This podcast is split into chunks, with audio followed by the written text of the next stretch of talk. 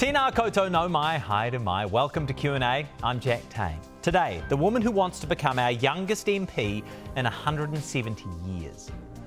Unfortunately, some politicians don't have the capability to protect what I know I can protect.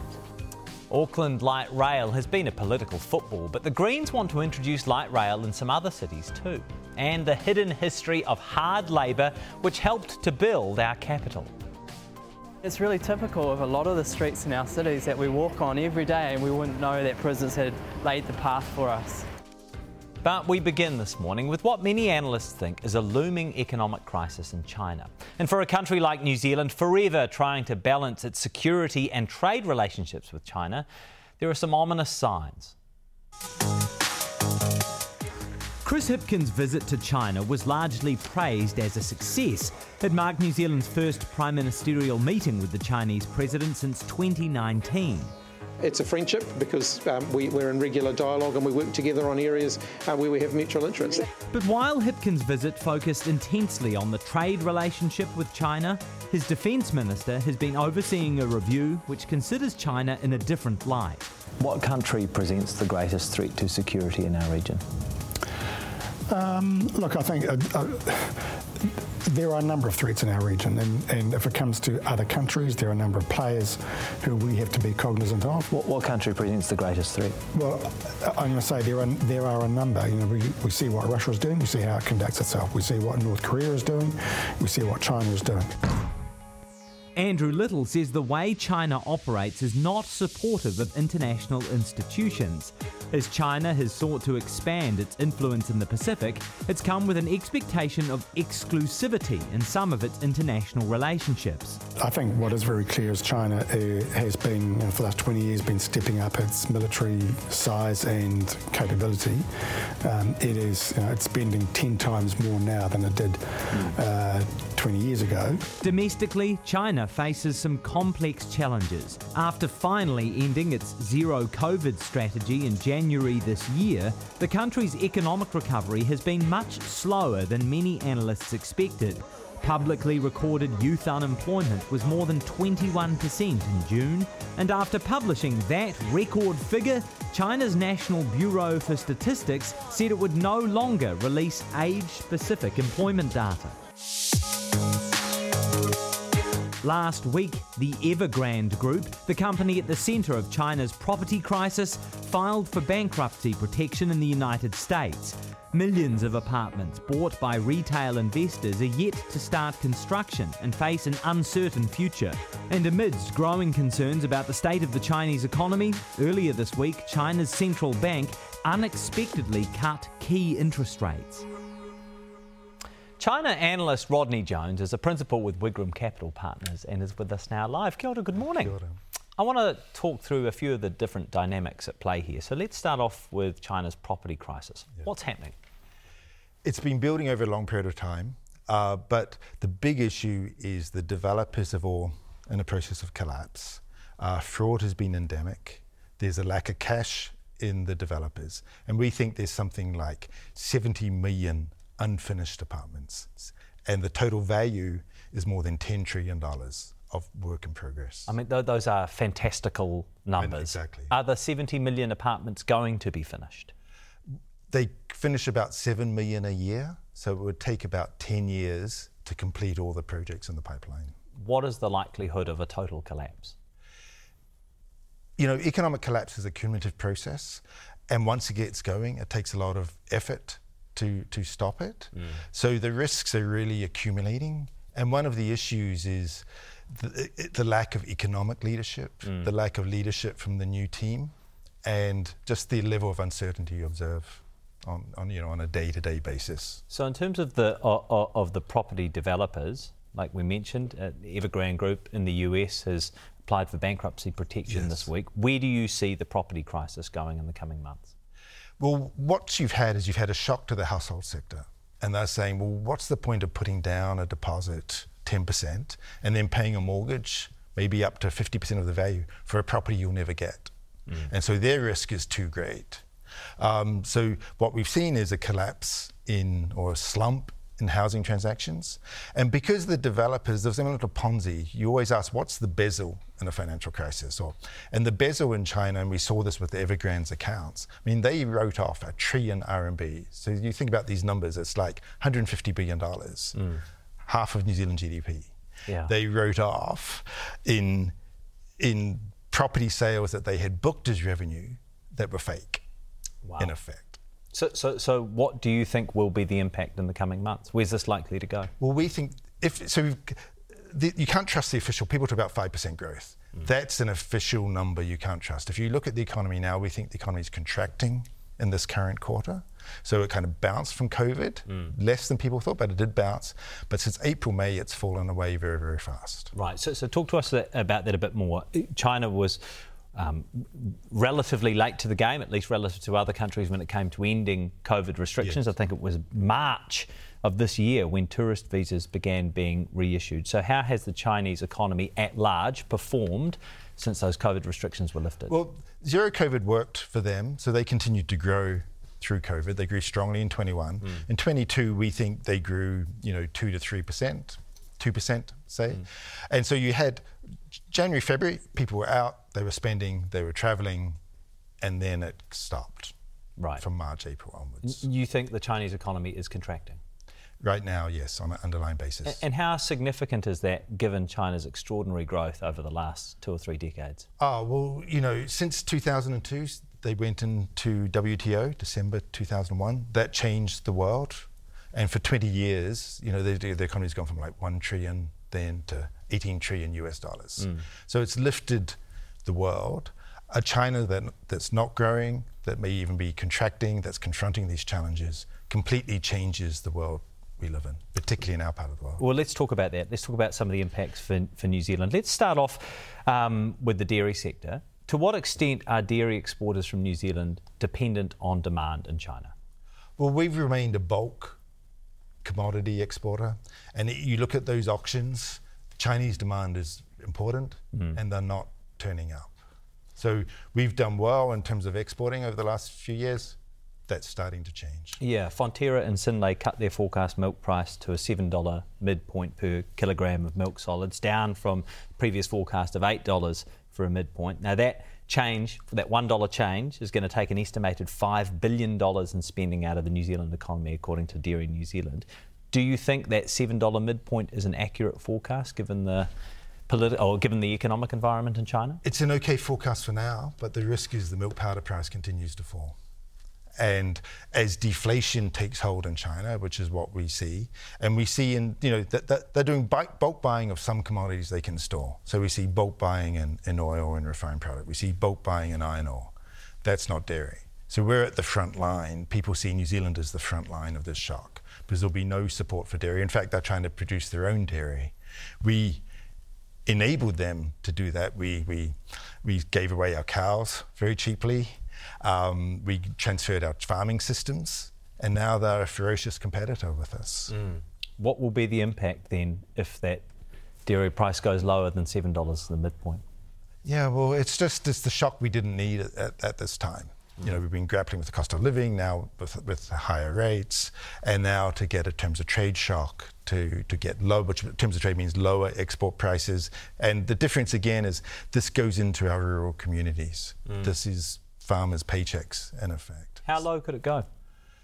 When we get these dairy shocks, like in 2014, they tend to go further. And given our outlook for the Chinese economy, we have to worry about below $6 as being realistic. So something with a 5 handle. Are there other sectors in New Zealand that are particularly vulnerable to that kind of shock? Yes, kiwi fruit's doing better. It's a very specific story. So that's the hard thing. China's an $18 trillion economy, so you're always going to have pockets. You're going to have kind of good pockets and bad pockets, even if it's not growing. So, kiwi fruit seems to be holding up. Long-haul tourism, clearly. What we saw in Japan was when youth unemployment went up, people stopped travelling. We're seeing the same sorts of patterns in China. So, and then students coming, families hunkering down, saving, not spending on education. Yeah, so this could be significant for New Zealand. This is a change. We get those moments when the world changes. You have to be careful if you call that all the time, but this feels like one of those times. Okay, let's talk about the resilience of the Chinese financial system.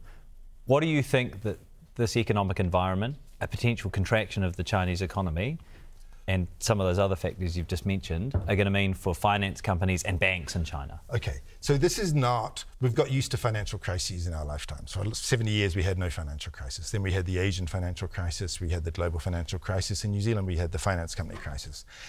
This is not like that. So this is not, China's a socialist market economy. And the problem is that Xi Jinping is making it more socialist and less market. But that means when it comes to the financial crisis, it won't play out as it does in a market economy. So they will manage it, but it will mean people's deposits and savings will be locked up and they won't be able to spend, they won't be able to get their money back. So it won't be a Western-style financial crisis, but people's savings will be frozen. And so they get more cautious, more risk-averse. And what will be the difference from a Western-style financial crisis for the global economy? That it won't be like the lemon moment. There's no lemon moment here. But what we'll see is China deflates, it grows smaller. People say, talk about Japan, what happened in Japan. We've worked a lot on Japan. We don't think there's too many similarities. There's some, but not enough. But it'll be like Japan in the sense that it drags on for a long time. There'll be deflation, there'll be reduced spending, reduced travelling. And what is the impact of deflation in China, potential deflation, on New Zealand? It's really profound because, in a sense, if you look at the broad sweep of New Zealand economic history, you know, the collapse of the wool price in the 60s and then the EEC, UK going to the EEC, was a big shock. The great thing about China is it let us sell agricultural products in an unregulated way, in a free way, and we could go back to what we were good at. This is a shock to that sector. And so it's a shock to the model we've built over the last 20 years, where China's really been at the centre of that. And so we're going to have to reimagine how our economy works, what sectors, what sorts of policies we need. You mentioned Lehman Brothers in 2008. When I think about that crisis, it was a contagion effect, yes, or similar to a contagion effect. That isn't a risky, you don't think? I don't think so. The banks have been retrenching. The Chinese banks have been shrinking their offshore balance sheets. So this is what's going to be happening when we say crisis, what crisis? So this will be in some ways worse. It'll be a stealth crisis that builds over time. We showed a clip before of Prime Minister Chris Hipkins in China in June of this year. What did you think of that trip? Yeah, again, we need to reimagine the way we approach China. We look at China through the prism of Wellington. We can't do that. And in some ways, this is a deep China crisis, and so we have to understand that. And we can't think that we'll do a trade trip as a supplicant and come back with lots of goodies. That's not going to work. We need a more mature, complex approach, and also the relationship with China is going to be challenging. I mean, where's the foreign minister? I mean, he disappeared. It's going to be lots of random events like this. Right. What do you mean by a deep China? What we need to really focus and understand what is happening and talk about that and start to be more conversant, to have an ability to talk about China beyond PM trips and our exports and our leading exporters. How do perceptions of President Xi differ from what you think is the reality of his leadership? The reality is he's dictatorial. I mean, we may not want to say he's a dictator, in my opinion, or in the way he implements policy. Yeah. That the Chinese government is not what it was. China is a system where you have the party and the government coexisting, and he's diminished the role of the government and elevated the role of the party. And through the party, it's, you know, the party itself, the constitution, is the dictatorship of the proletariat, is behaving in a dictatorial way that it didn't in the past. Right, and how does that differ from perceptions in New Zealand, do you think? We just haven't caught up. I mean, this has been, it's understandable, it's been a dramatic change, but the change unfolded over the last decade, and we've been in denial about it. That we've seen the repression, we've seen the changes. I mean, you've brought it up on the show, but mostly we haven't engaged with how China's changing. New Zealand is in the process of updating its defence strategy, and the strategy is undoubtedly more hawkish. It calls for an increase in defence spending and capabilities. What do you think of that approach? That's important, but events are moving faster. And so we have to think, so the anxiety that we've had in recent months has been, why is China buying so much oil? Why are they importing so much refined product? you know, is a blockade a possible response if the Taiwan election goes poorly? And so these are the questions we've been asking. In that case, then, trade would be disrupted with New Zealand, access to critical supplies. COVID would be a walk in the park compared to a blockade on Taiwan. How likely is a blockade on Taiwan? We can't assess the probability, or we can say it's non-zero. So we can't. There's no way you can handicap it. You can say with any confidence at all, well short of certainty. But it's now a possible event. And is that something that governments are grappling with, that possibility? I think governments are starting to grapple with what does a worst case scenario look like? Just as we saw with Ukraine and Russia, we have to ask that in our region. And what would that mean for New Zealand? This is a hypothetical, it's important to point that out, but what would a hypothetical blockade of Taiwan mean for New Zealand in the short term? Well, let's say all the shipping to Japan would have to come through the Tasman Sea. Right. I mean, the shipping route, 60% of global trade goes through the South China Sea. It would. China has the capability of taking actions that completely remake our world, particularly for New Zealand. As they said during the COVID crisis, we're the last stop on the global supply chain. How are we going to cope in that sort of world? Yeah, it's interesting in this conversation, which is one that has been continuing for some time now, to consider the views of prominent New Zealanders, and I think of the likes of Helen Clark and John Key, who both, I think, have less of a hawkish approach to the modern China. What do you think of that approach? China was... It's natural for a politician to remain anchored in their time in power. And the rise of China was the most remarkable event. And so there has to be an element of nostalgia where you think you're still dealing with the same China. That's the issue. It's completely understandable because we didn't think we would end up here. I was criticised as being too negative and sceptical at time, but I never imagined we'd be having this discussion today. So you didn't expect that it would get to this point? No, it's gone further and farther, and the changes that she has wrought in China went far beyond what we thought was plausible. What can New Zealand do in the short term to prepare for what you think could be a worst-case scenario, whether it's a blockade in China in a defence sense or whether it's an economic shock of substantial magnitude? We have to change our mindset. We need to do more work. We can't, we have these annual conferences that are kind of rah-rah events rather than critical analysis. We're going to have to engage in some deep thinking and prepare for shocks. And we're living through shocks, but we haven't adjusted to what a world with regular shocks looks like. But is there anything New Zealand can really do? It's very late. We have to go deeper. We have to do what we can do. Yeah. And stress test how we're going to cope in particular scenarios. Yeah. Hey, thank you so much for your time. We always appreciate your insights. Rodney Jones, who's a partner at Wigram Capital. Coming up, 50 years since her tūpuna spearheaded one of the most significant petitions in New Zealand history. This candidate could soon become our youngest MP in 170 years.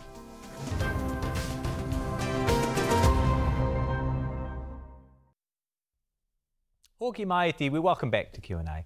Light rail in Auckland has become a bit of a political football in recent years. Labour still has plans for an ambitious project, while National plans to scrap light rail altogether. But the Greens have an even more ambitious vision for the role of light rail in New Zealand. As well as Auckland, the party wants light rail in Wellington and Christchurch within the next decade. Transport spokesperson Julie Anne Genter has just released the party's plans and is with us this morning. Kia ora, good morning. Kia ora. What do you want to achieve with your transport plan? We want cities in New Zealand where people have real choice. They have more ability to get around without having to sit in traffic or create more emissions.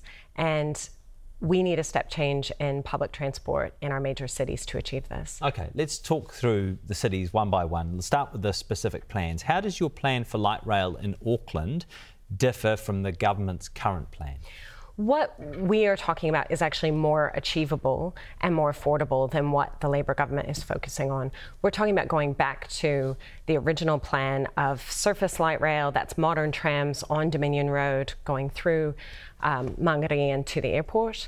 And with the savings achieved by getting that done, we can also pay for light rail in Wellington and in Christchurch. Right, so you would do it in a staggered approach. That's the way you would approach the construction for light rail in each of these cities, but in Auckland, for example, you would focus on having light rail that went from the CBD to Mount Roskill, and then you would extend it beyond that. Yep. And we've seen this delivered in comparable cities overseas very recently, in Sydney, in Canberra, in the Gold Coast, in Australia. They have had a plan that's been able to be rolled out relatively quickly. It's more affordable, it's less disruptive, and ultimately it's better for the climate and better for our cities. A briefing to the government last year found 601 properties that would need to be acquired for the tunnelled light rail option in Auckland. Would an above-ground option require greater levels of property acquisition? No, not at all. Dominion Road was designed with trams in mind. It is wide enough that we can put modern trams within the existing road reserve. So it doesn't require any more? There might be some places where you'd take a little bit around station or around the state, the stabling of the light rail trains. Right. But yeah, it would not require more. It just seems, it just seems hard to understand how a light rail option that goes underground and would feasibly be under, several metres under properties wouldn't require less property acquisition than something that went right through the middle? I can't speak to why there's so much property acquisition needed for underground, but I can say that underground definitely is more disruptive. It takes much longer. We can just look to the CRL experience in Auckland city centre, that when you have to build stations underground, that requires huge amounts of earthworks. The earthworks need to be moved in and out by trucks, and the process takes up to a year and a half to build one station underground. You're essentially excavating a building underground, and that disrupts all the roads in that area. So your argument is that the above-ground disruption is greater for a tunnelled option than for an above-ground option. Yeah, it's not like a wastewater tunnel. If you were just boring a tunnel and you didn't have to get into or out of it, maybe it would be less disruptive. But when it's a train, you have to get up and down, you have to have stations, and it ends up being very disruptive. Just to be totally clear, though, have you done any modelling on the property acquisitions for Auckland at this stage? There has been planning done on this since 2016. The surface light rail options, what we campaigned on and what really should have gone ahead in 2017, 2018 when we first came into government. But, Labor got sidetracked with this proposal for underground and they haven't made much progress. So let's just go back to the original plan. It's working in other cities. We need to get on with this because New Zealand has been waiting too long for modern public transport systems. Right, but you can't say with certainty that it would necessarily require more properties to be acquired or less properties to be acquired than the tunnel option because you haven't got that modelling. I am very confident that it can be delivered within the existing road reserve. That was what was proposed. A lot of work has been done on the surface option, and I think there's no question that we could be getting on with this project, starting construction within 3 years and have it finished by 2030 in Auckland and Wellington. Yeah, talk to us about your plans in Wellington. The plans would come at the expense of the extension to the Aras Tunnel. So why is that? We need better public transport options for people. And, the Climate Commission has made it very clear that in order to achieve our targets by 2030, we need most of the investment to be in new modes of transport, right? Extending a tunnel isn't really going to solve congestion. It costs billions of dollars. It creates disruption while it's being done. And at the end of it, people don't have great new options for getting around the city. If we just get on with light rail, we will do more to help the people currently trying to use the roads in Wellington than by extending the tunnel. It will help with congestion, won't it? No, it won't help with congestion. Even the studies that the government has done on those options shows that the best option was the one that went ahead with light rail first, and didn't really do anything in terms of big new tunnels for cars. So the original RS tunnels definitely helped with congestion, has it not? What it does is it moves the bottleneck to somewhere else, right? So, you can add another lane or two for a few kilometres in the centre of Wellington, but it doesn't stop the fact that the city centre is constrained. There's a limit on how many cars fit in there at any one time. What about Christchurch? Why does Christchurch need light rail? Christchurch really needs better public transport. Right now, the government is spending much more on public transport in Auckland and Wellington. Wellington's actually similar size to Christchurch. Christchurch is growing faster. And Christchurch has got great development of protected bike lanes, which has led to a huge uptick in people using bikes to get around, but the public transport's really languished. And if we want to enable more people to be able to get around without a car, we need to invest in that next level of bus priority across the city, improved services, but also they've developed a plan for light rail now, and we want to move ahead with that. Why not just buses? Why not just lots of buses? Buses are part of the solution, absolutely. But when it comes to a city centre, they can't move as many people. Light rail can move many times more people in a given corridor with fewer vehicles. You know, you get bus congestion. We already see bus congestion in Auckland and in Wellington. So you just get to a limit on how many people you can move. But you also can attract much more affordable housing, and that's a key part of the solution as well, is bringing more housing into the existing urban area so we have affordable options for people and they can live close to the places they need to go. But I suppose, like, if you take the success of the Northern Busway in Auckland, for example, which has been hugely successful, I think people of all political parties agree with that, the cost of that busway relative to the cost of light rail, and then a little bit more congestion that comes with the bus might be the cost of that, but relative to the billions of dollars more that is required to build light rail, I think a lot of people would say that's a good payoff. In Wellington, for example, the proposal for bus rapid transit doesn't cost much less than light rail. In a constrained corridor, you actually need more land for the buses. And there's just a limit on physically how many buses you can fit inside the city centre. And like even the Northern Busway needs to be upgraded because it's so popular. To what extent will new public transport expenditure be funded out of the National Land Transport Fund? Well, we're proposing to do all three lines in the three major cities within the envelope that government has set aside for the tunnelled light rail in Auckland. And I don't think most of that was coming from the National Land Transport Fund. No, it's not coming out of the National Land Transport Fund. So we're saying government's set aside this much money. There is some new borrowing needed, but basically within reallocation of what government has currently put aside. And also, you know, if you look at what National's running on, we can deliver our plan within that envelope. But $5 billion in new funding, in new borrowing.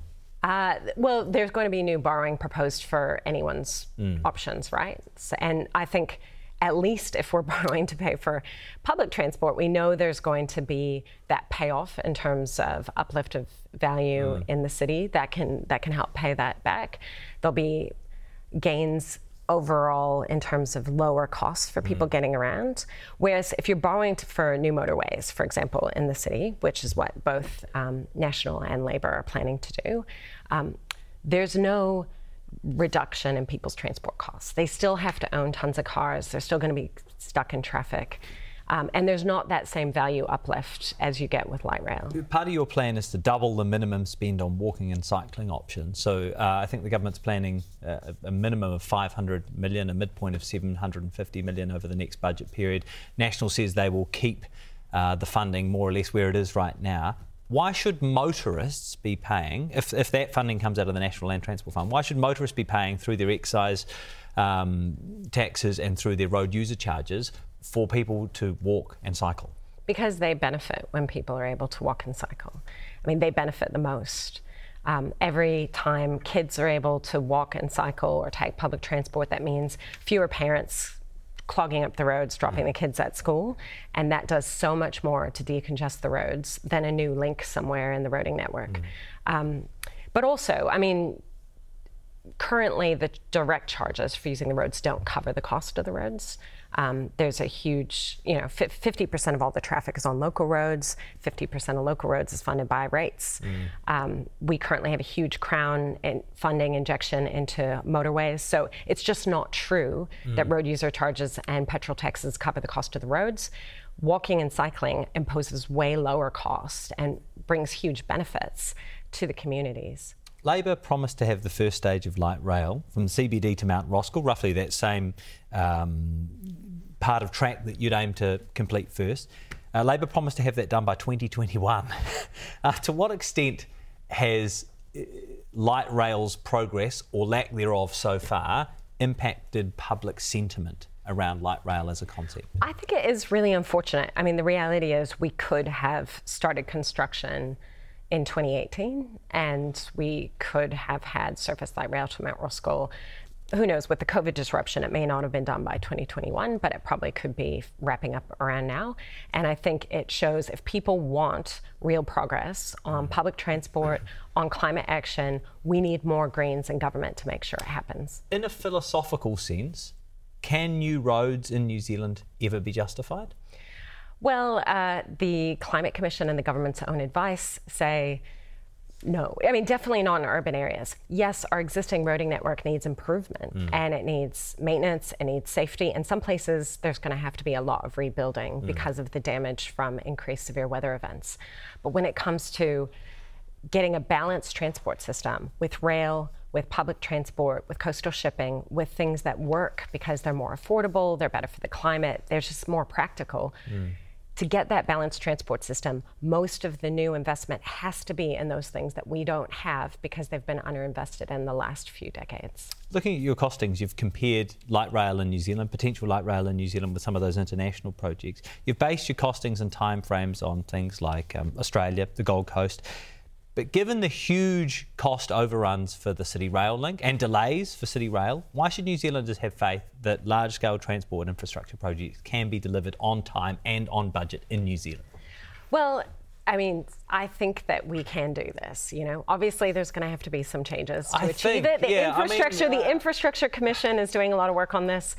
But we allowed for a 40% contingency. So we looked at the average cost of light rail per kilometre in a number of cities, North America and Australia. We said, let's account for inflation, let's account for, you know, the New Zealand dollar, and then let's add 40% to be conservative. So I think we are being conservative, but this is achievable. National released their transport plan. Is there anything that you can see the Greens working with a potential national government on when it comes to transport? One thing I found interesting is the National Party has been talking about the countries in the world with the best roads, and that's Singapore, Netherlands, Switzerland, Japan, and Hong Kong. And all of those places, their cities, have very little car use relative to New Zealand. Sure. They have massive investment in public transport, walking and cycling. And that's the point the Greens have been trying to make. If you want your roads to work well, you need to invest in the alternatives. As for their plans, though, is there anything that you like in their plans? Anything? I don't think there's anything realistic or practical in the plans from the National Party. Okay, congestion charging. But if we're going to have congestion charging, we need to invest in better public transport and walking and cycling right now, because when you put in the congestion charging, people are going to shift from driving. And so if you don't put that investment in and create those alternatives now, when you bring in congestion charging, you just stop people from traveling or you penalize them financially. So, you know, they've almost got there, they've almost figured it out, but they're still not there yet. No one can give me a straight answer on this, but and I'm hoping you will be the exception. What does a congestion charge look like in New Zealand? How much would we be paying to enter the densest parts of our biggest cities? Well, there was a select committee inquiry into this, and it looked at the work done on the congestion question for Auckland specifically. And I'm trying to remember the exact amount, but I think it was a network charge in the range of a few dollars. Right. But it would probably fluctuate depending on demand for the roads. The key thing that National Labour and ACT don't seem to understand is that when you put the congestion pricing in, you increase demand for public transport, for walking and cycling. So you have to front-load your investment. You're saying you have to pull both of those levers. You have to front-load the investment in those. You know, ACT and National are talking about using the congestion charge to pay for more roads. It's nonsensical because there's less demand for the roads. One thing is people do... You know, it is the highest income people who own more cars, who travel more at peak time. And so it is not regressive to do this, but you do need to give people alternatives. Should we scrap excise taxes and introduce a universal road user charge? I think that over time that's something that will have to come in, some different approach to funding the roads, because if we have zero emissions vehicles, then petrol tax isn't going to work. Right. And it would help to have those more direct charges, but I don't think National realise that what they're proposing is like huge tolls to drive from somewhere like Auckland to Hamilton. We're talking like $50, $100 per journey. And that's going to change the way people want to get around. And if they don't have those passenger rail services intercity, if we haven't invested in that stuff, people are going to be in pain. To the road user charges, at the moment there is an exemption in place for EV drivers that comes to an end, I think March 31st next year. Do you support ending that exemption? When we get to 2% of the fleet, and we're starting to get close to that, I think we'll have to phase it out.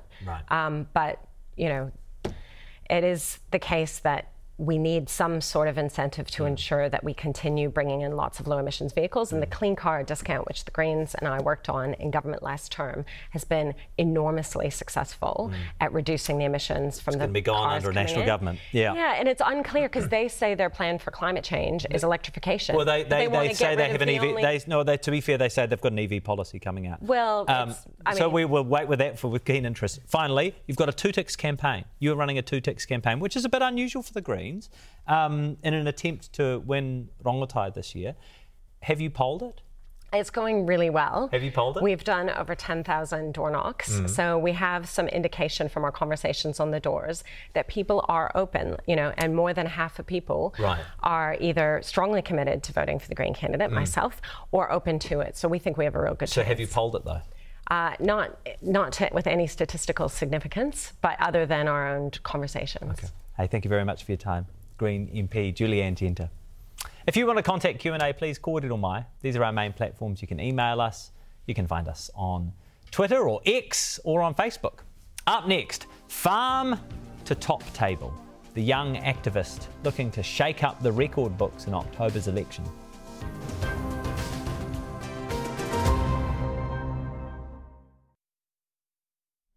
This is for my nana Eileen that became in debt in her student loan to learn her language she once lost.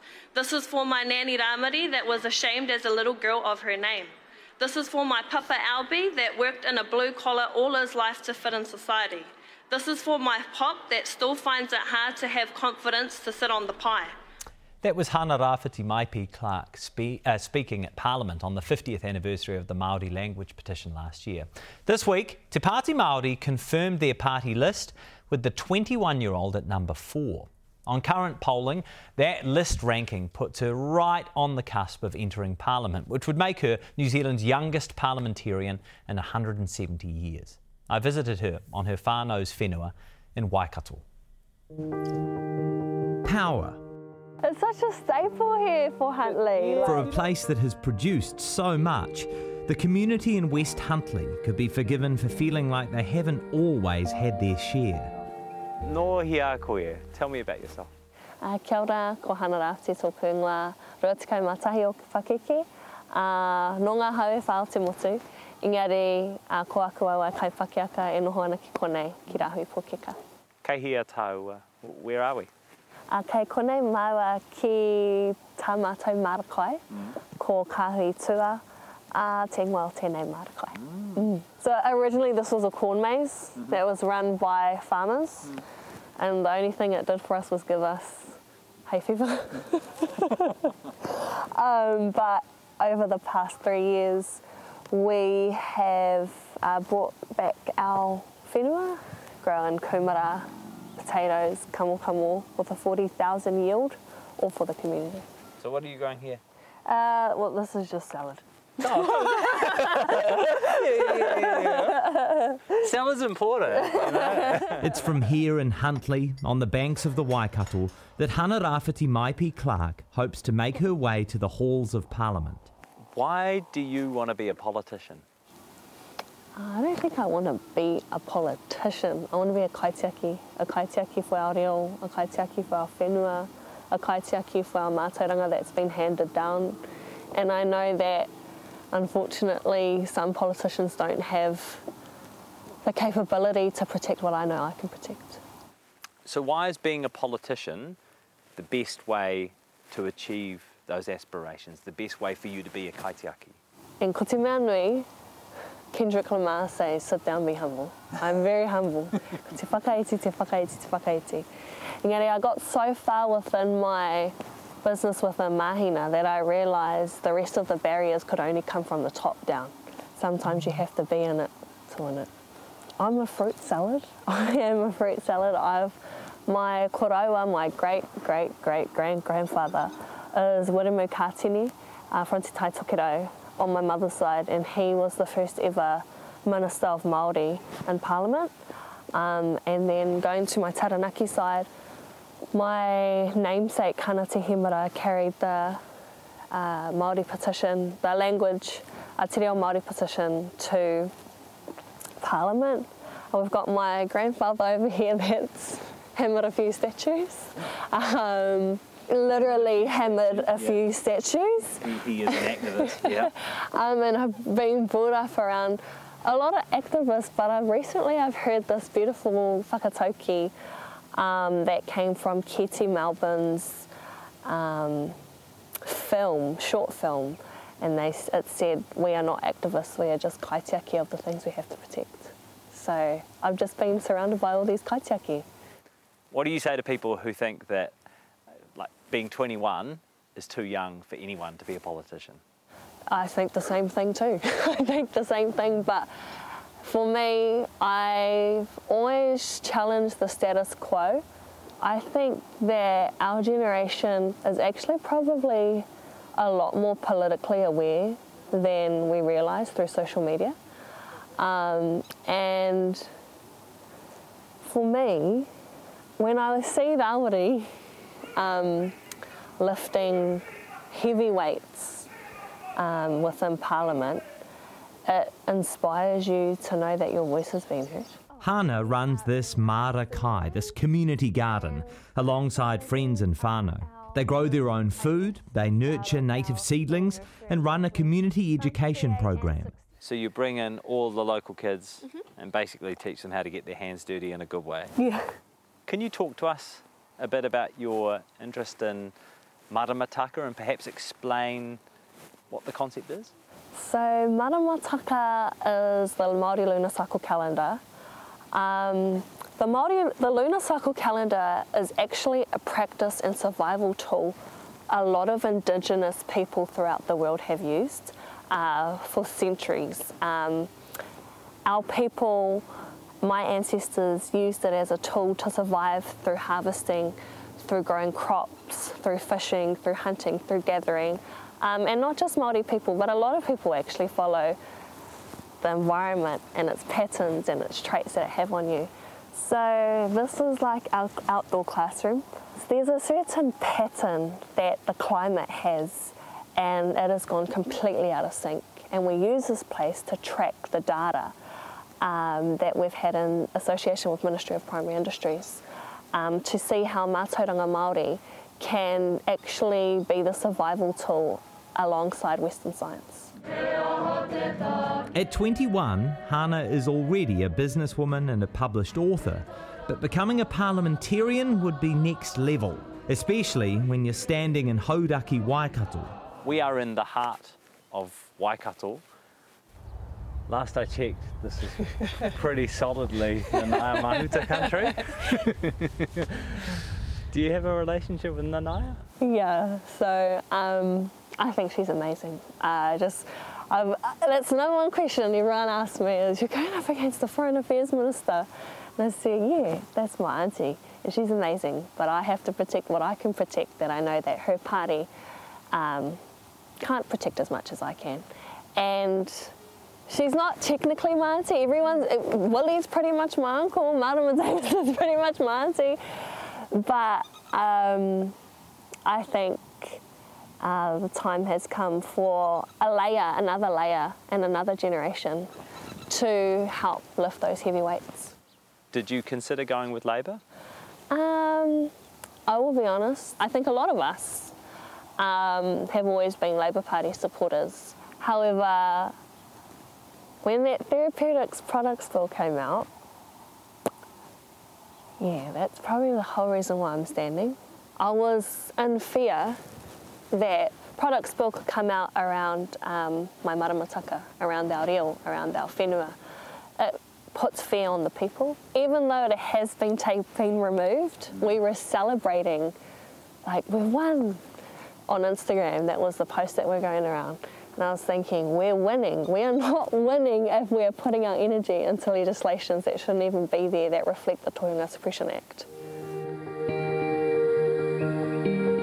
Hana Rāwhiti Maipi-Clarke is preparing to leave her piece of paradise for an intense campaign and a political environment in which debates over Māori representation, sovereignty and self-determination are as prominent as ever. What does tino rangatiratanga mean to you? What does tino rangatiratanga mean to me? I truly feel like after 7 generations of struggle and suppression towards Māori people, to Indigenous peoples, I don't know if I've actually ever truly experienced colonisation. I live on my whenua. I'm able to grow food that came straight from Hawaii. I'm able to learn mātauranga and create books. I go to my kura. I also am financially stable through my pakehi, and we're truly living in both worlds. I've always seen that as a privilege.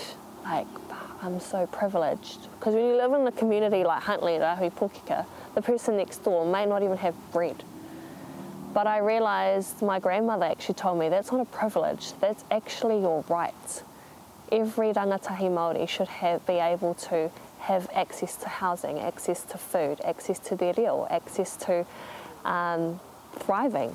So, yeah, it's probably in my life. In our hearts, we've always achieved tino rangatiratanga. However, it's through mentally, it's a battle, through the T's and C's. However, we just have to follow our heart, follow our gut puku, that we've never ceded towards our tino rangatiratanga. What do you think are the biggest priorities in terms of change? My top two would probably be two things that will never die, which is our environment, our taiao, and our tamariki, our children. You know, elections can come and go, parties can come and go, prime ministers can come and go, but those two things are the two things that will last forever. Te Pāti Māori's slogan in this election is for an Aotearoa hau, for a new Aotearoa. So what does that look like to you? For me, I am Aotearoa hau focused, but Hawaii tawhito driven. And what is Hawaii tawhito? Hawaii tawhito is our ancestral lands. Before we became tangata whenua, we were tangata moana. And I think, you know, obviously in recent events, how we actually have to unite as tangata moana for our tangata Pacifica.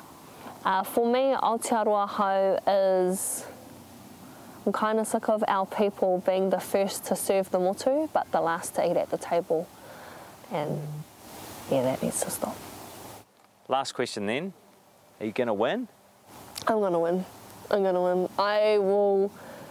The strategy is to get into Parliament. And we're going to have another interview after I come October, and we will be there. Hana Rāwhiti Maipi-Clarke. On current polling, presuming Te Pāti Māori wins an electorate seat, Hana needs them to win a bit more than 3% in the party vote to become an MP. After the break, we often think of forced labour as the history of other countries, but you might be surprised at some of the New Zealand projects built with the graft of prisoners.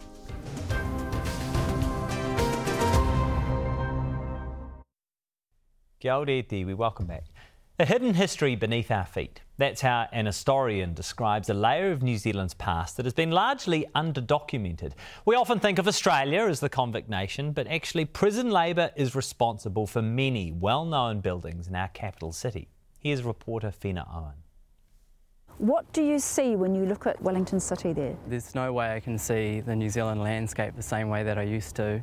When I look out at the city today now, I see all the unfree public work that was done by prisoners to build modern infrastructure, to build the roads and the spaces and the environments we take for granted today. You can't unsee it once you've studied it. No, you can't unsee it. The book Blood and Dirt is Jared Davidson's history of forced prison labour in New Zealand and its Pacific realm. On Miramar Peninsula, we're standing on a road built by prisoners. Prisoners built this road in the 1880s, but then it was finished off by Māori prisoners in the 1890s who had been ploughing up Pākehā farms in Taranaki.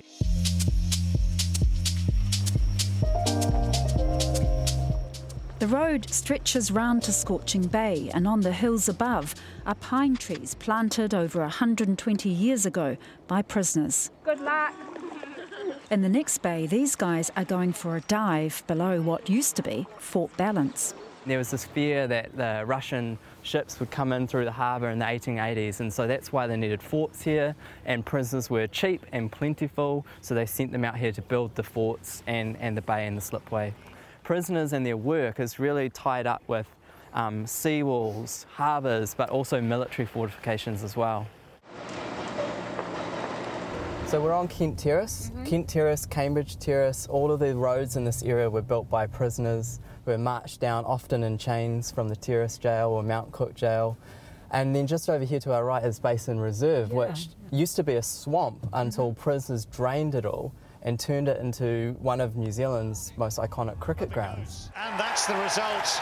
Just up to the hill there is Wellington College, where prisoners levelled all of the college's grounds. A prisoner actually died there as the work was being completed. And round the corner also is Government House, where prisoners did so much work in terms of making the bricks that were used for Mount View Mental Asylum, as it was called. And then Adelaide Road itself, such a thoroughfare for Wellingtonians, was built by prisoners too. This is the site of Pukeahu and Mount Cook, where the prison was. Up here. A hill used to be about 25 metres taller, and over the 19th century, prisoners hacked away at the clay and reduced the hill. And the clay went into these prison-made bricks, and you can see the arrows that signify that it's Crown property. So every so often, you can come across fingerprints, handprints. So, for example, here, you can actually see the thumbprints of a prisoner who's made this brick in the 19th century. So who is he? You know, who were the prisoners? What were they in for? In the 19th century, the biggest charge by far was drunkenness, so especially for men. But after that, there was these idle and disorderly charges, so so-called vagrants and disorderly people. What, just hanging around town? Hanging around, not having means to support. And it's a shame that we felt like prisoners had to be imprisoned before we could rehabilitate them, rather than having the means and the support for people before they even ended up in jails. But are you imposing contemporary values on our past? I think we always come at any history and any past with ideas of the present. Things such as oppression and forced labour and unfreedom are core throughout history, and so being able to bring that back to the present, I think, is a very important thing that historians should be doing. The prison was here at Pukeahu. From here in the 19th century, you could look up and see two huge prisons, where the National War Memorial is now, and up on the terrace. There were prisons everywhere, prison farms, and working gangs of prisoners were a common sight in towns, and the elegant results of their toil. So old Lambton Quay? Yeah, I mean, back in the 1840s, this was the shoreline, the water lapped at the shore. Until prisoners made a beach road around the bay, now Lambton Quay.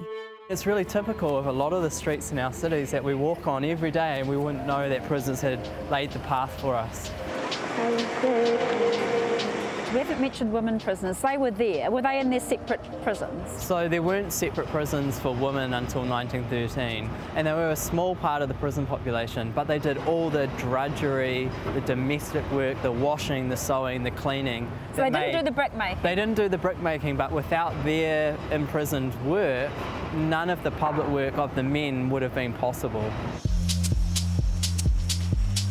We've ended up at Parliament. And you're not going to tell me, Jared, that prisoners built Parliament? No, prisoners didn't build Parliament, but within the very marrow of Parliament House are the prison-made bricks from Pukeahu. So the clay that was mined on Pukeahu turned into the bricks that went into the interior of Parliament House. And in a way, that's a metaphor for the history, in that there's a marrow of unfreedom right in front of us, holding up structures, holding up colonial public works. It's all that unfree labour is hidden right in front of us. Fina Owen reporting there. Hey, a koinei, we're back after the break.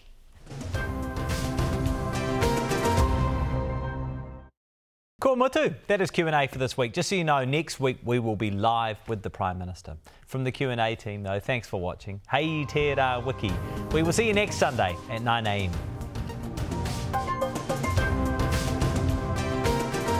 Q&A is public interest journalism funded through New Zealand On Air.